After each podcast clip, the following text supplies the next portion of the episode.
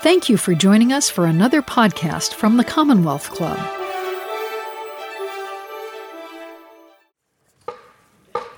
coming out tonight.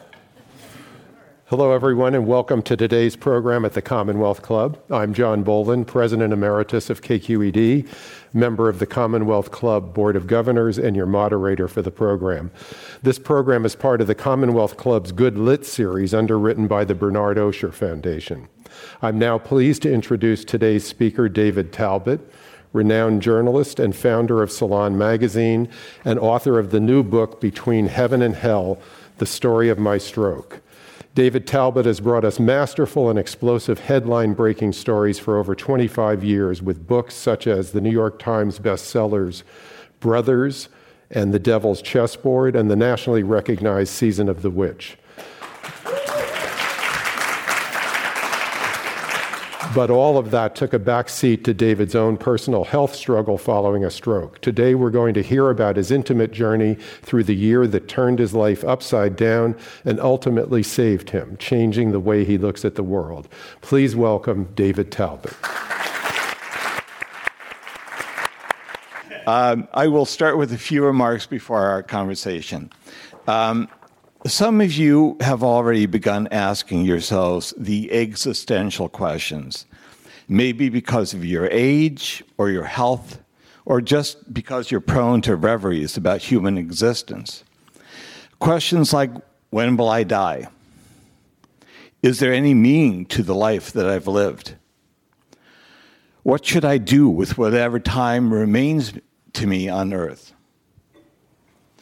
It took a stroke that I suffered two years ago at the age of 66 to compel me to think in a deep, sustained way about my own mortality and about the much larger questions of life and death in capital letters. The existential questions that do get buried in most Americans' frantic rush to do and spend and enjoy and to avoid boredom and suffering. But death is a shadow that we can't outrun. It's a constant companion we must learn to accept, even welcome, as part of our lives. As the founder of the pioneering online publication Salon, and later as a New York Times bestselling author, I've been known through most of my life as a prober of power and politics in books like Brothers, The Hidden History of the Kennedy Years, and The Devil's Chessboard, Allen Dulles, The CIA, and the Rise of America's Secret Government. I've also explored the thrill and danger of political and cultural revolution in my book, Season of the Witch. But I've never searched deeply inside myself as a writer until my massive stroke in 2017 forced me to examine my suddenly precarious existence and why I was still on earth. I began tapping out my internal explorations and my n- newly acute observations about the world around me, which, while I was still very much in recovery. I felt half dead because a small part of my brain had indeed died the part that controls such rather essential functions as swallowing, speaking, seeing, standing, and walking. I could barely type, with my right hand more a clumsy claw than something human. But I was on fire. I was on fire to capture my punishing experience, which had left me strangely ecstatic. My ordeal, I told loved ones who were gathered around my hospital bed, in the early days felt like, quote, a cross between a brutal barroom beating and a spiritual awakening. That's the way I felt. I felt this way even though I'm a, I'm a profoundly unreligious person. Despite my thoroughly secular identity, I felt transcendent. I'd been stuck in a late midlife trough, bent with obligations and woes, when the lightning bolt cracked open my head, letting in a flood of light. My stroke did not just change my life, as I write in the book, it saved my life. In Between Heaven and Hell, I tell, quote, the story of my stroke, before, during, and after life on the stroke ward. I know that I'll never write this intimately again. I wanted to inspect not just myself, but the worlds of politics, journalism, book publishing, Silicon Valley, and Hollywood, in which I'd spent so many intense and stressful years. I'd also wanted to understand the lives and deaths of heroes of mine to see how they made sense of their fleeting existence so that I might make more sense of mine. For one year following my stroke, I wrote this memoir in a fully awakened rush, finishing one chapter every week until it became this book. I learned much about myself and my place in my family and my quote circle of love, as we call it, and my place in the world. Telling my story also revived in me a strong appreciation of life's random absurdity I hope others find comfort and insight from his pages, as well as some good dark laughs. In fact, during the most arduous days and weeks of my recovery, I sought solace by turning myself into comic characters. My alter ego, my alter ego, ego, Nigel, for instance, was a very sweet man who was torrentially grateful for the slightest kindness. And for some reason, he spoke in a quaint English accent. Oh, thank you, he would tell the stroke ward nurses when they jabbed yet another needle in my black and blue stomach. You've been ever so kind to me.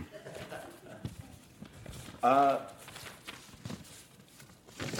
almost done. My memoir, though, is appropriately a short book. Whatever wisdom about the meaning of life and death I have to convey is condensed and by, by design entertaining. Between Heaven and Hell is a lighter commitment than reading my history books, certainly, which attempt to explain what went wrong with America in the 20th century.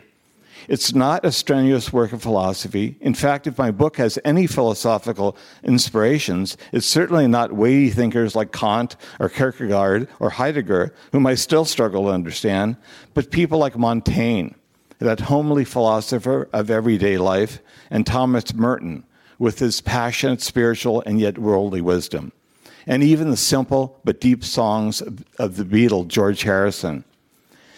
But in telling my life story in a simple but thoughtful way, I try to arrest readers' attention.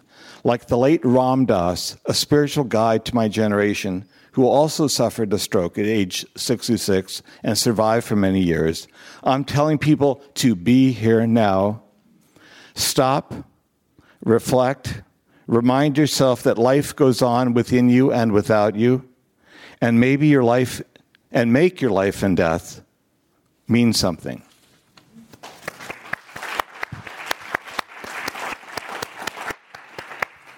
Well, thank you, David, for sharing this very personal story. It's a, it's a significant departure from your journalism and your historical investigative books. And I, I've read the book and found it both inspirational and informative. You, you've found meaning and motivation from what was really a catastrophic experience. But you also shared personal stories of your life as they relate to your stroke and recovery. And I really enjoyed reading about your years of pioneering internet journalism uh, with the founding and the many struggles of Salon, uh, but also entertained by the stories of your Hollywood family and the gratitude for all the love and support you received during your recovery. Um, I think we should start by telling the audience what happened, but the book covers the first year of your recovery, and now it's over two years. So I guess my first question is how are you doing? After year two. Thank you for asking, John. Yeah, I, you know, I was. My wife was just saying, who's here tonight, that um, I seem to uh, kind of hit another peak in the last three months. I suddenly feel like I'm more a part of the world of uh, the living. Um, you know, I write in the book how I occupy a strange twilight zone through most of uh, the period after my stroke.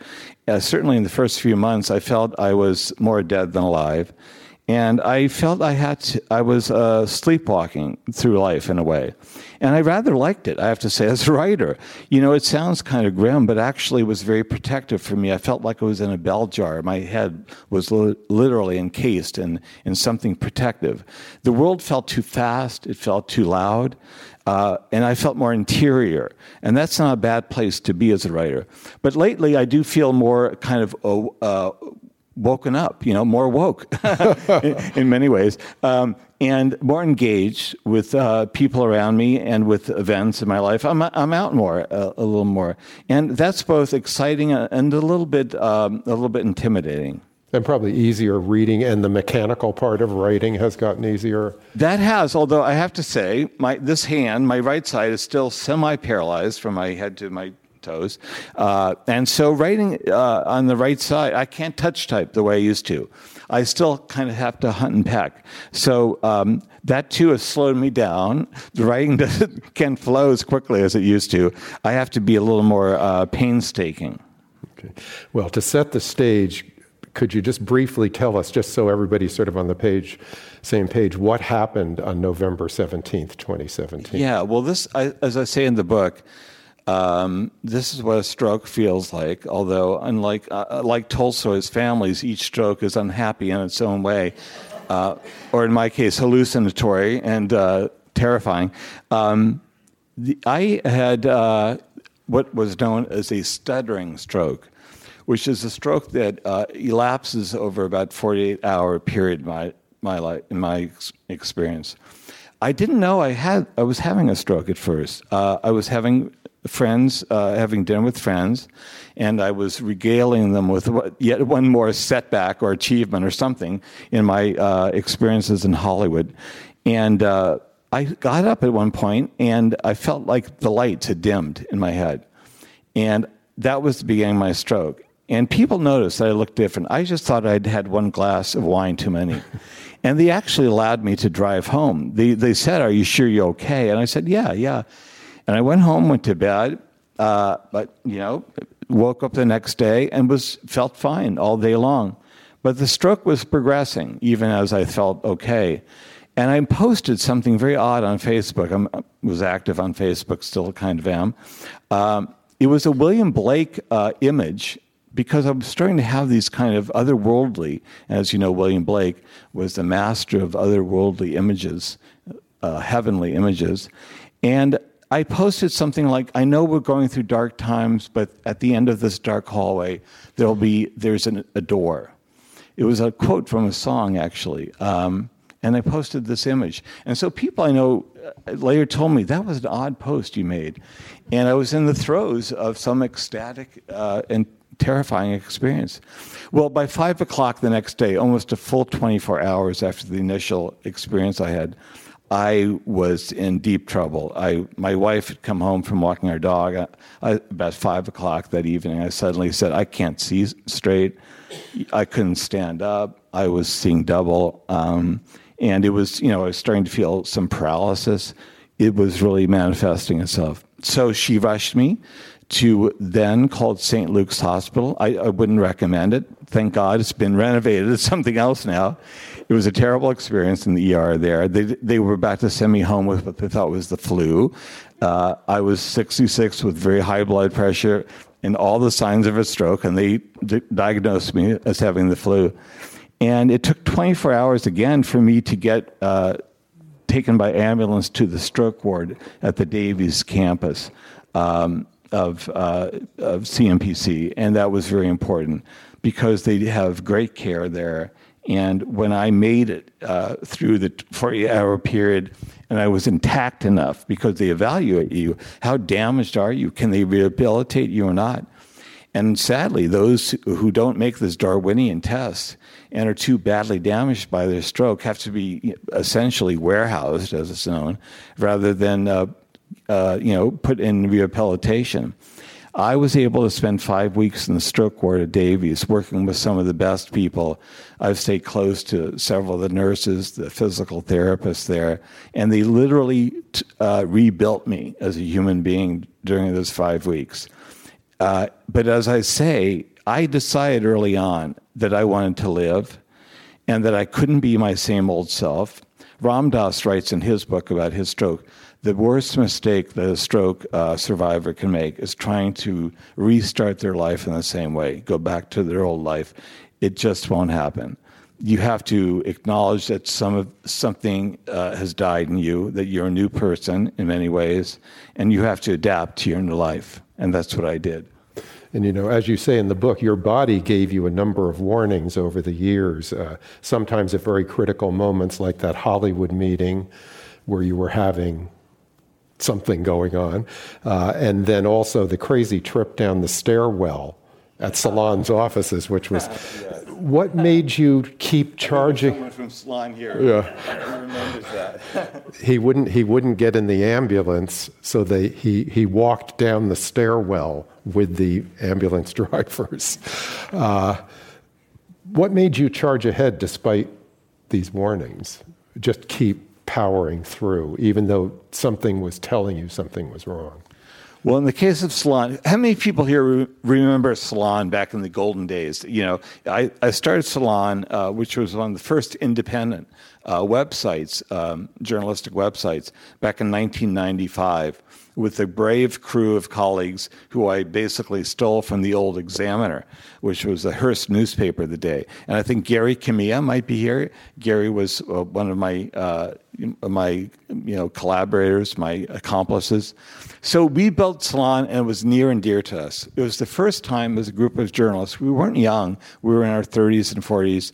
We were creating something from nothing no one knew what the web was. Investors didn't know yet. The advertising industry, the the media, the mainstream media. So we were um, kind of inmates running the asylum. Well, you were the you don't be modest. You were the pioneer of we internet the, journalism. Exactly, and they were throwing money at us. So we actually had money to hire a staff, and I had a big newsroom. And uh, I, like I say, we were kids in a candy store, uh, doing the kind of enterprising, uh, crazy, uh, you know, provocative journalism we'd always wanted to do our whole lives. But working for the man in the past, there'd been so many taboos. Oh, you can't cover this. You can't write that. Now we were doing exactly the journalism we wanted to do. And of course, we got caught up in the Clinton impeachment crisis, and that made our name. We decided to investigate Clinton's uh, the right wing, vast right wing conspiracy, Ken Starr, and uh, the investigative machinery uh, that he was uh, operating, rather than you know Clinton's uh, you know sta- and Monica Lewinsky and their stained uh, dress. The rest of the media was doing that. We wanted to look at the other side. And because we kept breaking one story after the next about uh, the GOP and the vast right wing conspiracy, our circulation took off. So that was another crazy ride. We were getting bomb threats. I was getting death threats, advertising boycotts. This is back in the late 90s. People think that uh, some of the ugliness in politics began, you know, just in the last few years. It began back in the Clinton era, and we were in the little salon was in the eye of the storm we had to clear out our whole office one day because of a bomb threat here in San Francisco. So um, that was a lot of pressure. And we were also clinging uh, for dear life uh, to our enterprise financially. There was no business model, as you know, for dot com journalism then. We were making that up too as we went along, still losing money, advertising very difficult. Believe it or not, it was the crisis that made Salon because readers started paying to read Salon something very rarely that people do even today online. They paid us $40 a year, 100,000 people, because we were delivering a kind of journalism no one else was doing. But to get there was very difficult. And one day, I started to experience a massive, what turned out to be, uh, anxiety attack. And my doctor had just prescribed a pill to help me sleep. And I took it before a very crucial meeting. Uh, our main investor, God bless him, was John Warnock, the founder of Adobe, a very sweet, intelligent, professorial man, but he was our Lord and Savior. And one bad meeting might convince him that, boy, I've, I've invested too much money already, it's time to pull the plug. He was coming by the salon office which was in downtown San Francisco, to see how we were doing. I was not doing so good. I was having a massive anxiety attack. I took this pill, and shortly after, I passed out at my desk, awoke having a racing heart, sweating profusely, and convinced I was having a heart attack. Uh, so, my two loyal friends and fellow editors, Andrew Ross and Gary Kamiya, were very alarmed. They called the ambulance. The, the, the ambulance team came running up the, uh, the elevator, strapped me into the gurney, and Andrew looked out the window and said, Oh my God, there's John Warnock. he was coming up in the same elevator that I was going to be taken down in. I thought that might kill Salon. maybe me too, but it would certainly kill Salon. So I said to the two uh, ambulance uh, uh, technicians, "You got to unstrap me, get me out of the gurney." And they, they couldn't believe it. They said I had to sign a release, so I did. And we sneaked instead down the stairwell, so we avoided seeing uh, John Warnock. They then had to explain to poor John, of course, why I wasn't there, but they did a very good job, and Salon continued. Anyway, there were many moments like this during near death experiences, me and Salon, during that wild.com ride. And the, uh, the agony uh, continued for me at Hollywood, in Hollywood right. years later. Do you want to hear that story? yes, and, and then also why you kept doing this even though you had all these near death uh, experiences. Well, that's the question, Salon. My wife still asks me to this day why I did it. My wife also was a very good editor at Salon. She knew how important it was. She edited the Mothers Who Think uh, department, which was a very innovative, groundbreaking uh, department about today's mothers, not you know not our mothers' mothers. Um, and so she was part of the editorial crew. She knew uh, how exciting and how dangerous Salon was. But she also knew that I was under enormous pressure and that she wasn't seeing much of me. I mean, she really had to sacrifice a lot herself, not only as a, a co editor, but as uh, my wife. And we were raising two young boys at the time, you know, so it was, it was stressful for the whole family. You know, I write in the book that I still to this day don't know what what call I would have made if I made the right decision or not. I knew I was risking my life for Salon. But how many times does a journalist in their life feel that they're a part of an enterprise that's making a difference, that's literally changing history? Not only were we changing journalism, but this little tiny publication out in San Francisco was having impact on the national dialogue about Clinton's future as a president. I woke up one morning to see Tom DeLay, who is this you know viperish uh, GOP hatchet man, uh, on the floor of Congress on, on CNN, you know, uh, declaring war on Salon and saying he was going to put the FBI on us because we were imperiling the impeachment process. You know, so we were under enormous pressure. We were in the eye of the storm, and that's both terrifying but also incredibly uh, gratifying to you as a journalist because you feel that you are making a difference. So, would I have done something differently and protected my health then? Probably not. I thought I had to do it because not only was my I supporting my family through Salon, but an extended family. I felt that every person who worked for me at Salon had made uh, a gamble by coming to work for me. People from you know big publications took a risk coming to work for me. They gave up other solid jobs, and so I felt I owed them too. They were part of my extended family.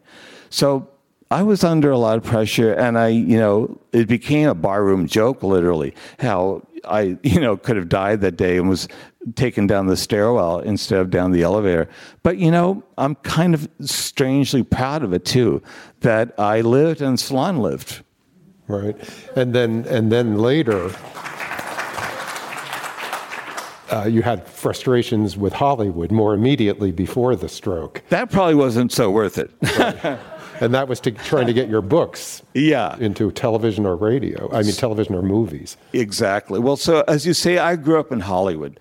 Hollywood is this weird place I have a love hate relationship with. My dad was an old movie actor at Warner Brothers, Lyle Talbot, back in the 1930s, the golden age of Hollywood. He acted with uh, Humphrey Bogart, Bette Davis, uh, Spencer Tracy. He, he actually co founded the Screen Actors Guild in the early 1930s. So you know, my childhood was was part of the Hollywood fabric. You know, gossip over uh, dinner with between my parents was was based on what was in the, the, trades, as they called them, the Hollywood Reporter and Variety.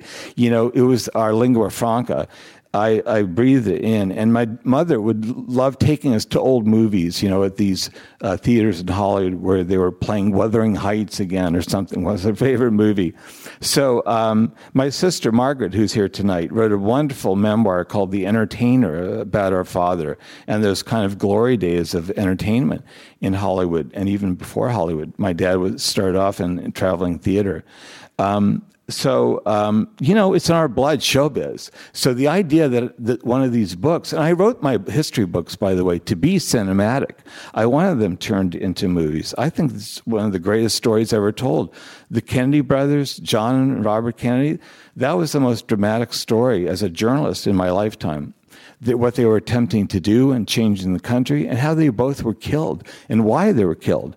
That's a deep dark story that i wanted to shine a light on uh, and then, of course, uh, my, that led me to investigate Allen Dulles and the dark period of the CIA, CIA during the Cold War. And I wrote each of those books with uh, movies or TV series in mind. And they were optioned immediately by Hollywood. And I thought, you know, all the big names you can think of were interested. And I thought it was going to happen.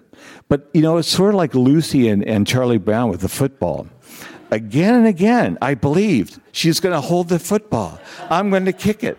and I kept flying down to Hollywood for these meetings, big, big uh, directors, you know, I was meeting with. Um, and one particular meeting that I write about was the final straw. This one director, who's an A list director, had assembled a huge team of people in his office. There were like 20 people writers, you know, producers, uh, handlers, people I didn't even know why they were there. And he wanted me to somehow, you know, give them the kind of uh, elevator pitch that would make them see this as a TV show.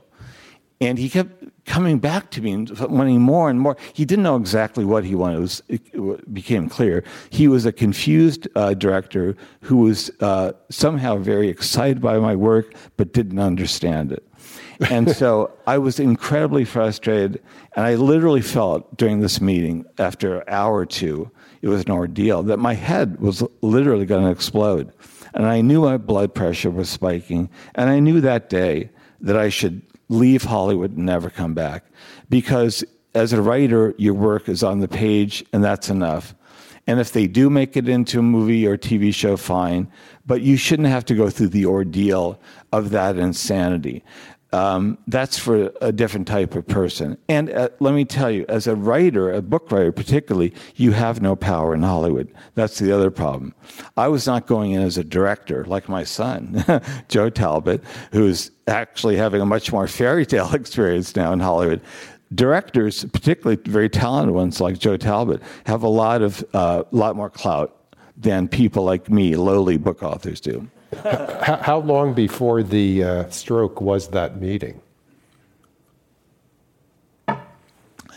Uh, frighteningly close to it. That's what I had a feeling. yeah. It was, I think, uh, hmm, I'm trying to think now, maybe a month. Huh. So that was a real warning. Yeah. Well, since you mentioned Joe, I don't know how many people know, but Joe Talbot, uh, David's son, is the creator of The Last Black Man in San Francisco. And that movie was made during your recovery. Yeah, that is strangely intertwined with my um, recovery. Joe would come to me and visit me in the hospital and talk to me late at night. And he was, um, you know, a first time director and suddenly faced with, you know, about to go on the set for the first time, shooting a feature film for the first time, you know, Brad Pitt's company, Plan B behind it, suddenly he, something he'd been struggling on for five years in our home that had been like kind of a you know a, a small project that was suddenly blossoming into something very big. So I felt the pressure on him, and I was worried because I knew what it had been like for me in Hollywood, and then suddenly my son was doing it. And here I am lying in bed in, in the hospital with a stroke. Um, but Joe, I think, was very uh, different than I was. I mean, he had his own obviously pressures and worries and concerns, but as I say, he had more power as a director. He was in charge of the process. I think that gave him much more confidence. And there's something in, in, Joe that's just very centered in the middle of the storm. His mom and I went on the set a few months later when I was out of the hospital to watch him direct one of the most crucial scenes in the movie. It's the play within a play, if you're familiar with the movie. And it's a very dramatic scene because the big reveal is in this scene. And uh, Jonathan Majors, who's a b- brilliant actor, was uh, was doing the scene, and there was you know lighting people grips camera you know police outside blocking traffic. Uh, it was it seemed to me like a madhouse. But there was my son joe i write about this in the book he was calm in the eye of the storm quietly giving directions to the cinematographer you know consulting with the actors before the camera rolled I was so proud of him because I tend to run hotter. I'm a little more like scattered, a little more, you know, kind of aggravated when I'm running things. I think I operated Salon, you know, fairly well as a boss. But I, you know, to see Joe just be so calm that way and um, composed was very reassuring to me after what I'd been through. You are listening to the Commonwealth Club of California. Hear thousands of our podcasts on iTunes, Google Play, and Stitcher. Learn about our travel programs to exciting domestic and international destinations. And when you're in the Bay Area, please join us live for any of our 500 programs each year. You can find us online at commonwealthclub.org. Now back to our program.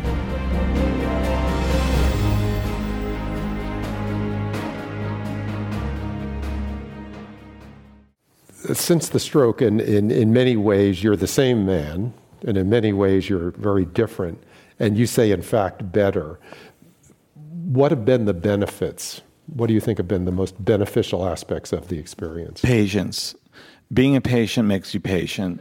When I was in the hospital, even, I wanted to, partly because I'm a journalist, I'm curious about people, and partly you're lonely. You're there, like, you know, late at night you're up in hospitals run 24 hours a day and different shifts come in. And the people are on the graveyard shift literally um, tend to not to be the best people sometimes. And sometimes they're the best people.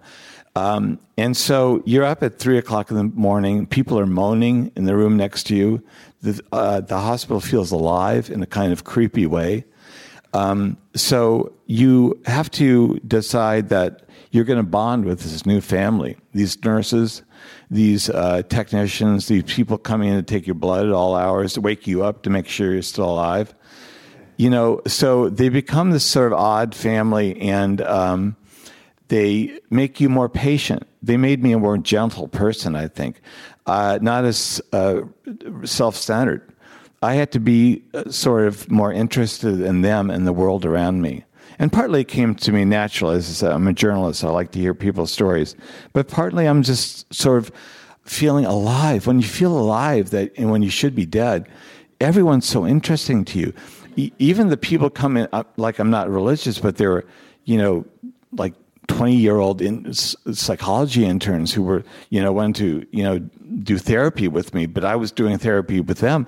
And were like religious counselors. My sister remembers this, that I was spiritually advising them, you know, kind of, we were having it. I like talking to human beings, and it was an affirmation of my own existence. So I think patience is the number one thing, not being so, um, so tense, so stressed, so deadline oriented. Um, you know, I wrote this book th- the only way I could have. I wrote it as uh, as a bottle to throw out to other people, a message in a bottle.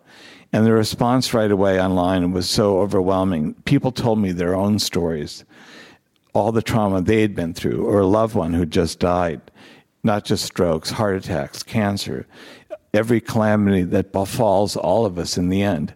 Someone said, you know, we're only temporarily abled. At some point, all of us will be disabled and all of us die. And so being uh, aware that I'm part of that community, that was a community I'd never felt before. I always felt part of a media community, a family, people who were living and breathing and throbbing with life and energy. Suddenly, I was a part of a group that was either caretakers who learned the patience of how to take care of other people, or people who are suffering and about to die. And I loved, in a weird way, seemed to be part of that new world because it made me feel oddly alive in a different way.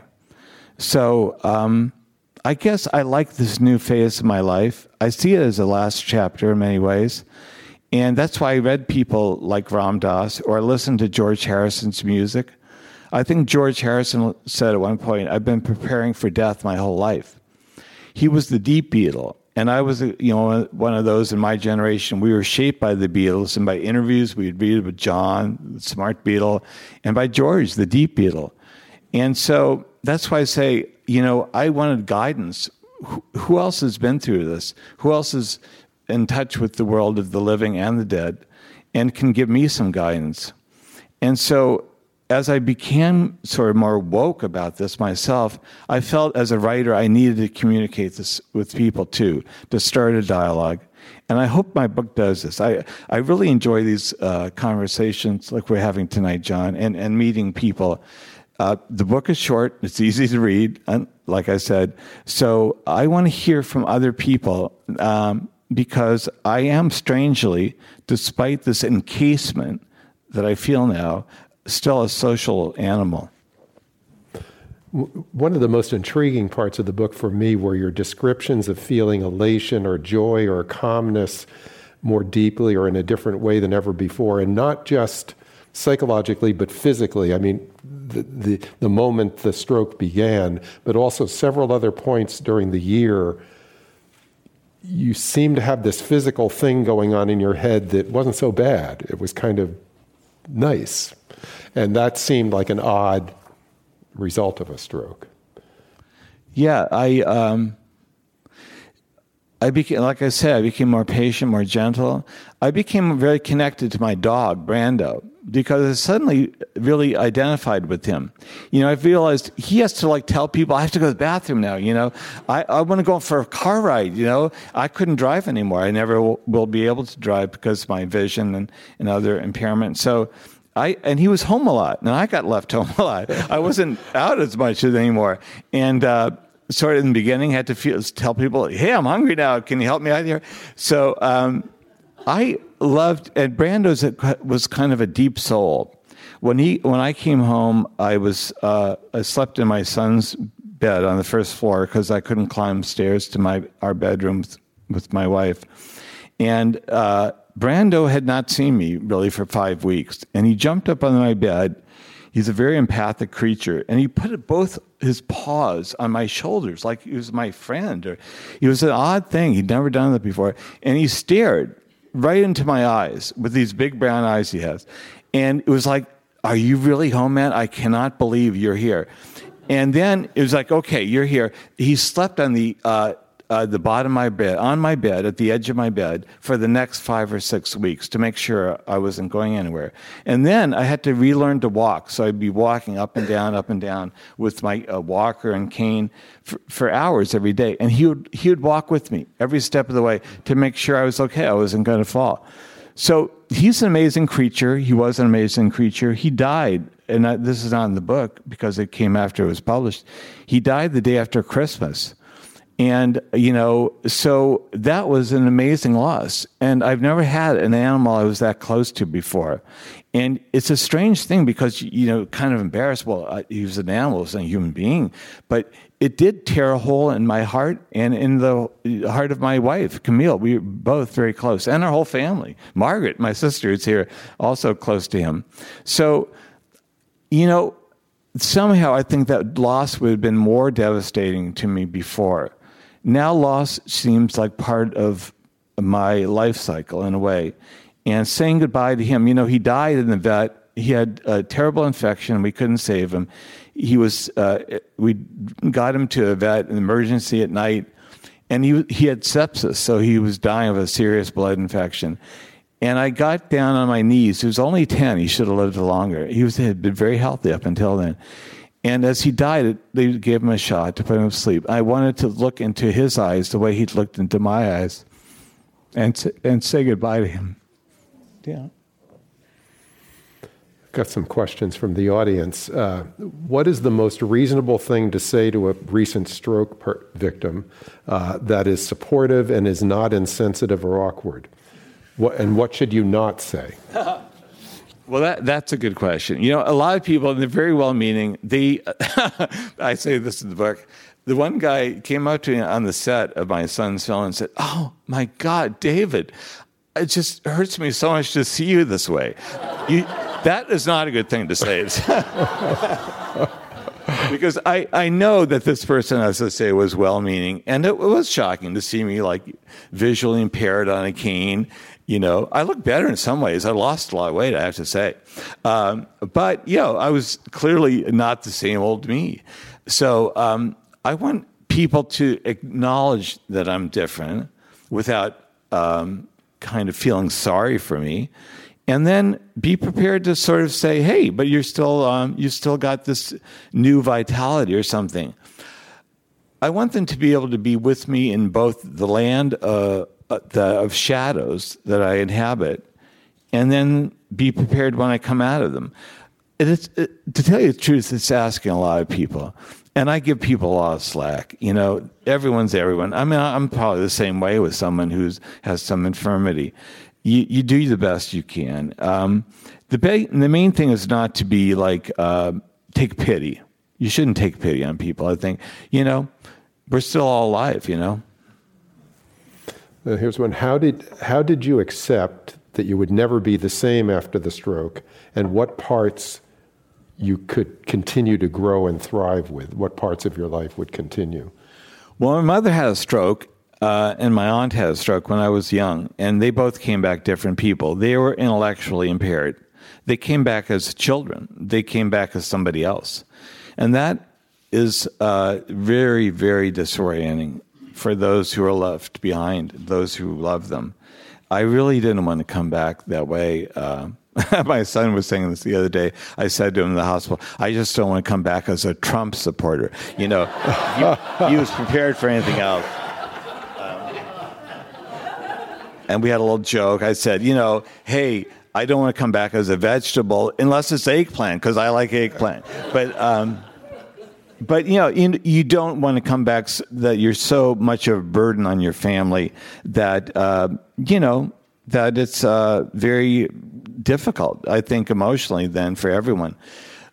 Uh, my wife, Camille, was, uh, you know, a saint. She worked with me uh, and the hospital staff at first while her own mother was dying uh, up near Sacramento.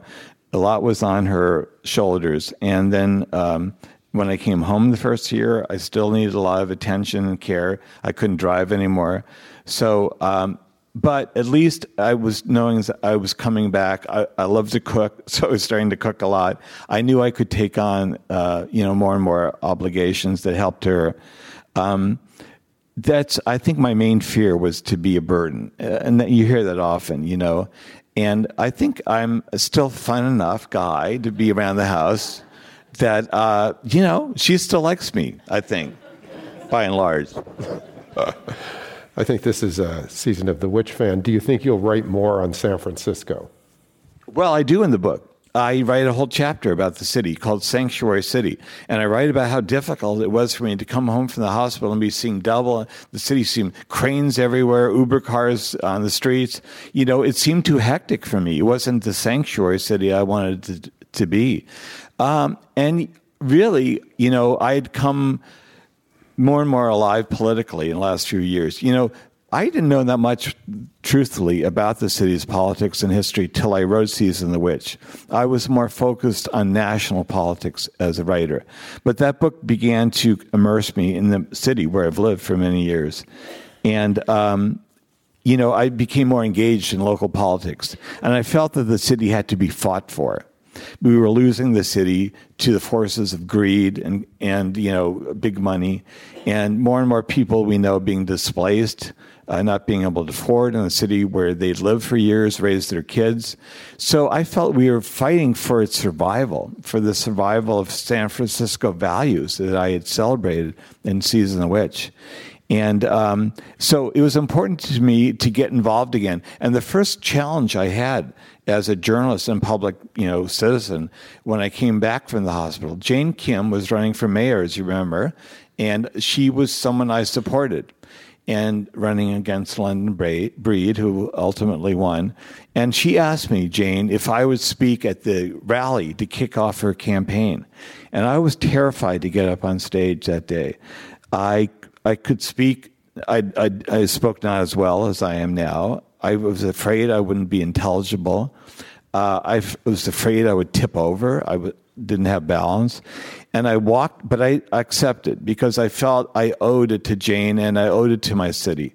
So I said yes. So I came up on stage. It was a big hall south of Market, big nightclub afternoon, people, young crowd, you know, very boisterous. They were hitting the bar already. I thought, oh my God, here's this old guy in a cane who's going to try and hold this audience, you know, and, and whip them up. I just felt totally out of place. But, you know, uh, by God, they were very patient with me. They listened quietly to my speech, which I had to read. Um, and it seemed to have an impact on them. Just the fact I was there and still trying to uh, have a voice in San Francisco politics was, I think, in, in some way inspiring to them. I hope it was. So that was a big hurdle for me. And I, I have to say that with the recent election of Dean Preston, who is another friend uh, to the Board of Supervisors, and Chesa Boudin as district, district attorney, I just feel San Francisco, uh, as a progressive city, has life again.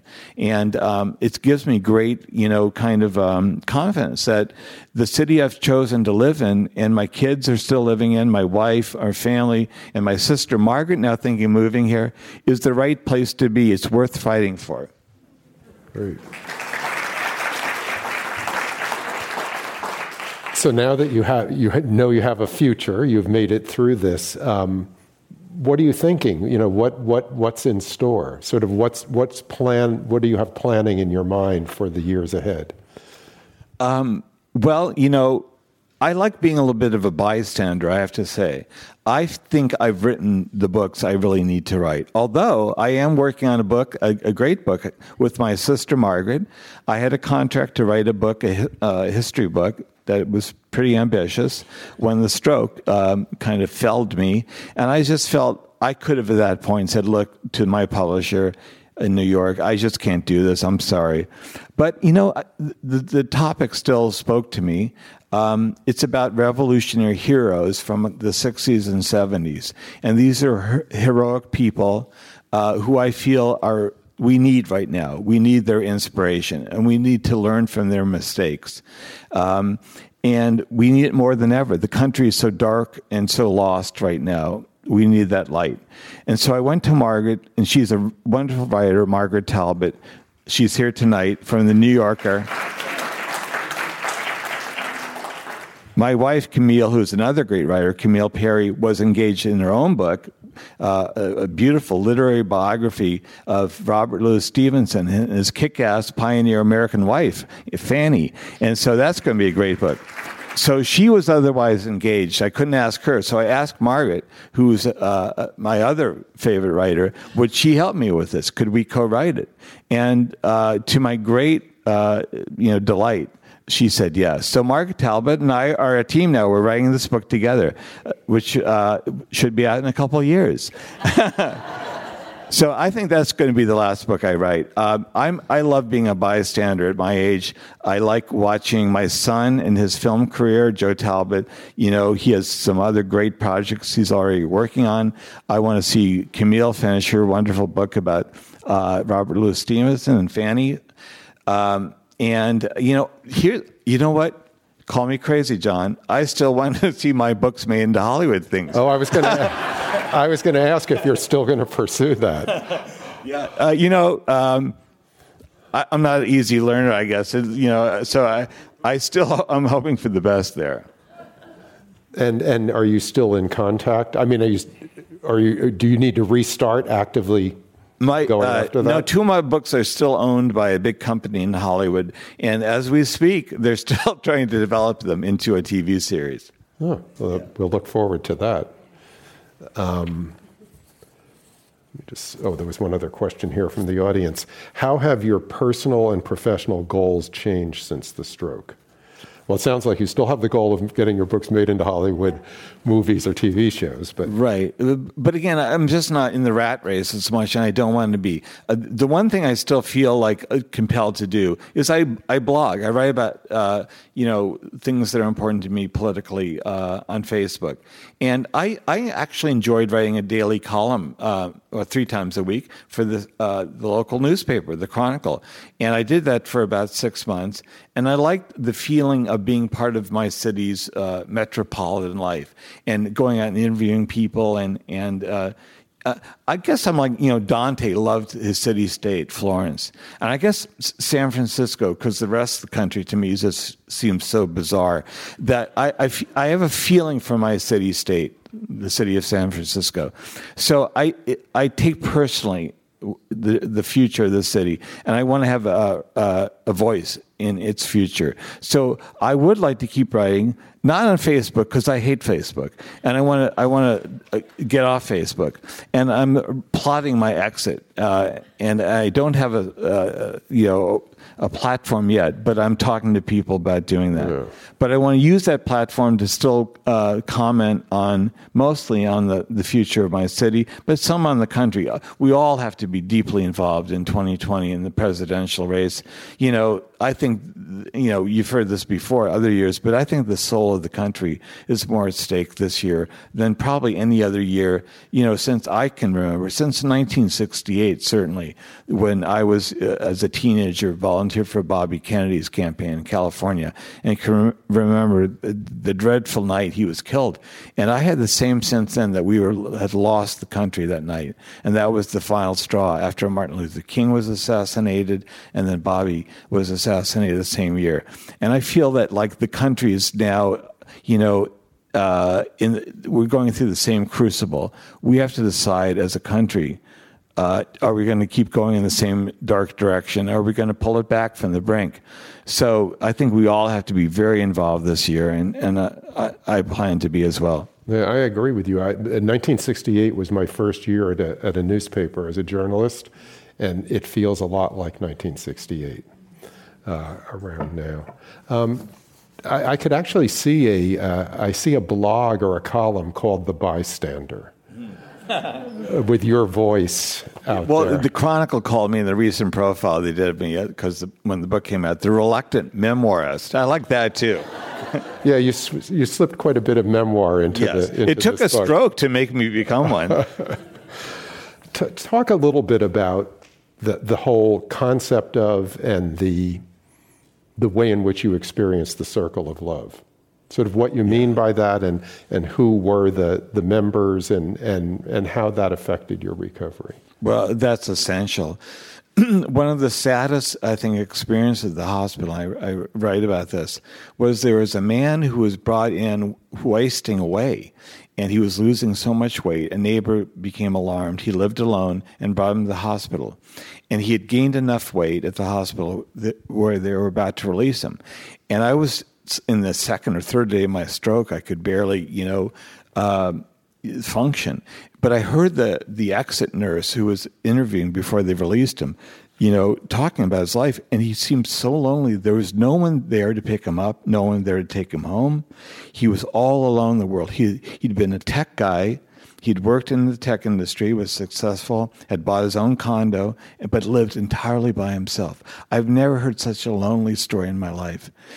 I had a totally different uh, experience. There were people around my bedside. My brother Steve, who you know, uh, Steve Talbot, who's worked in public TV his whole life, who was there reading me with his uh, wife Pippa and Camille, my wife, uh, reading to me from Wind in the Willows because for some reason I needed to be taken back to this, you know, these meadows of, with these funny animals, funny creatures in England.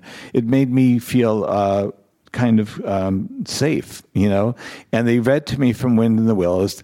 They've always called me a toad like character because I tend to be very impulsive.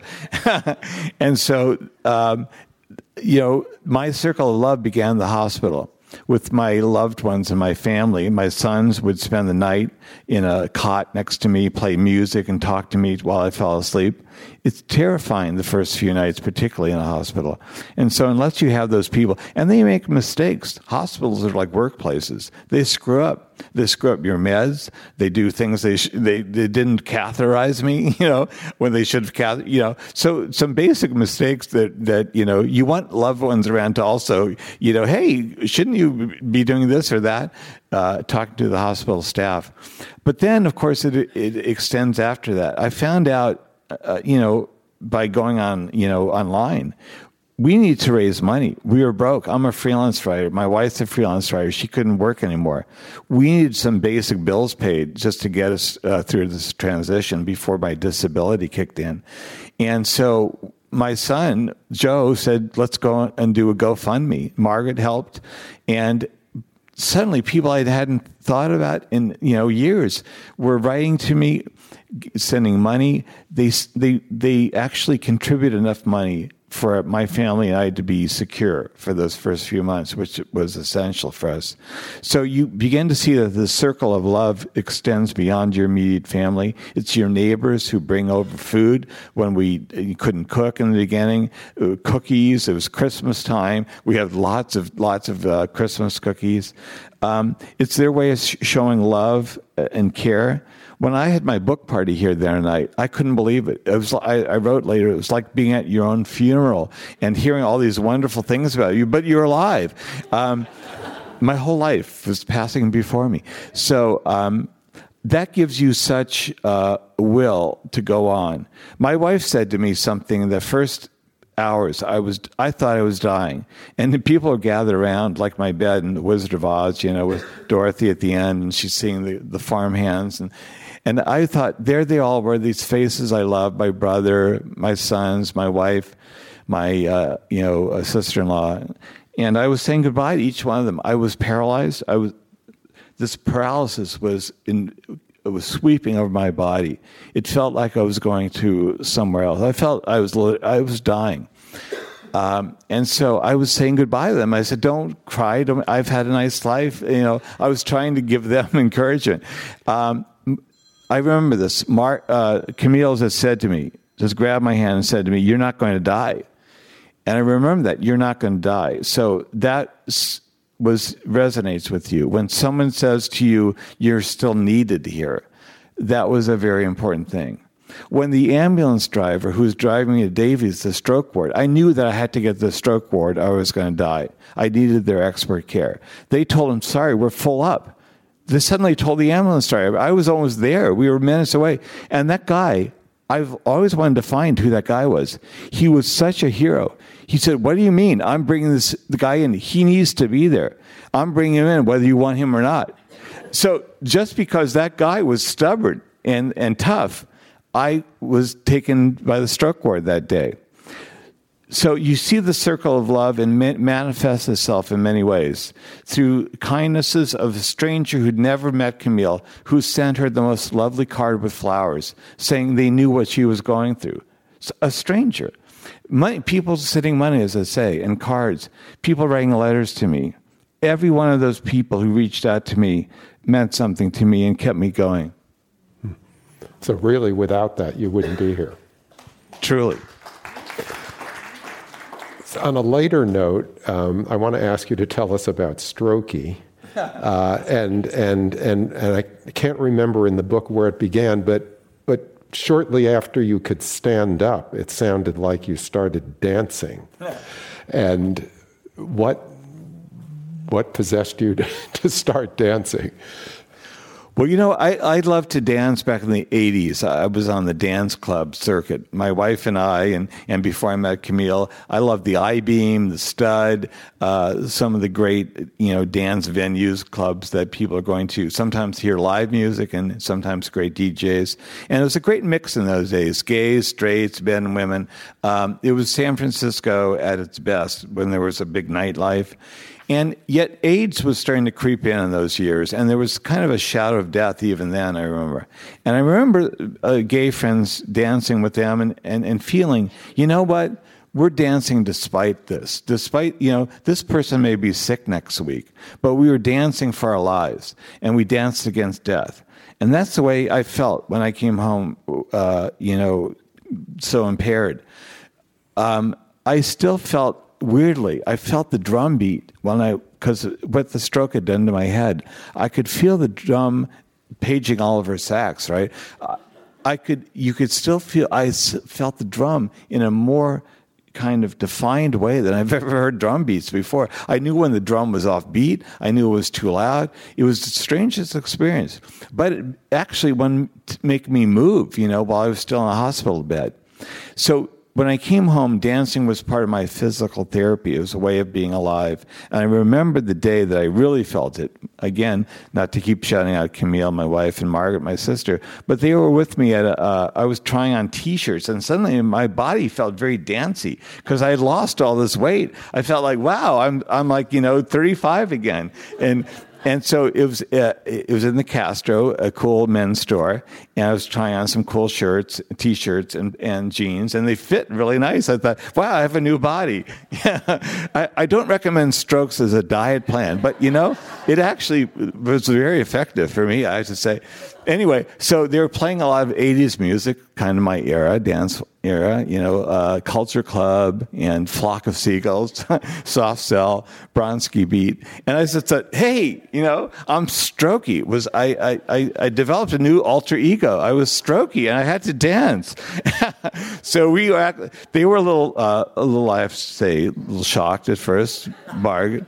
Margaret and Cindy, a little concerned that maybe the stroke had had some lasting impact on my my personality. But you know, they started dancing too, and we all enjoyed it. And you know, I have to say, dancing in the small confines of a dressing room, you're kind of safe because you can't tip over too much you, against these walls.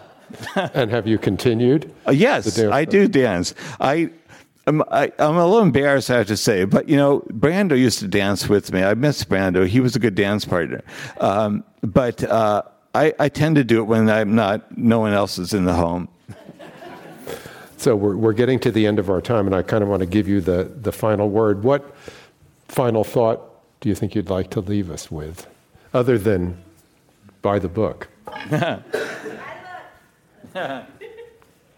final thoughts. Well, let's hope it's not a final thought because for this evening. Yeah, I um, the final thought for the evening is that uh, you know I all think we need a sense of hope and resilience right now. That just when things look darkest is when uh, there's some light, and so the darkest uh, you know hours before the dawn, and uh, you know having a stroke makes you feel you, you can actually put up with a lot, and that you can uh, that you can succeed in the end somehow just by living. So the fact that I lived makes me feel that uh, we're here for some reason. My reason is to continue to expand my circle of love, to take care of the people that need being taken care of. And right now, the whole country needs that, and we need to uh, we need to actually go through our own kind of resurrection as a country. So I want to be part of that as well. And, you know, for 2020, I hope there's a, a very new country by the end of the year.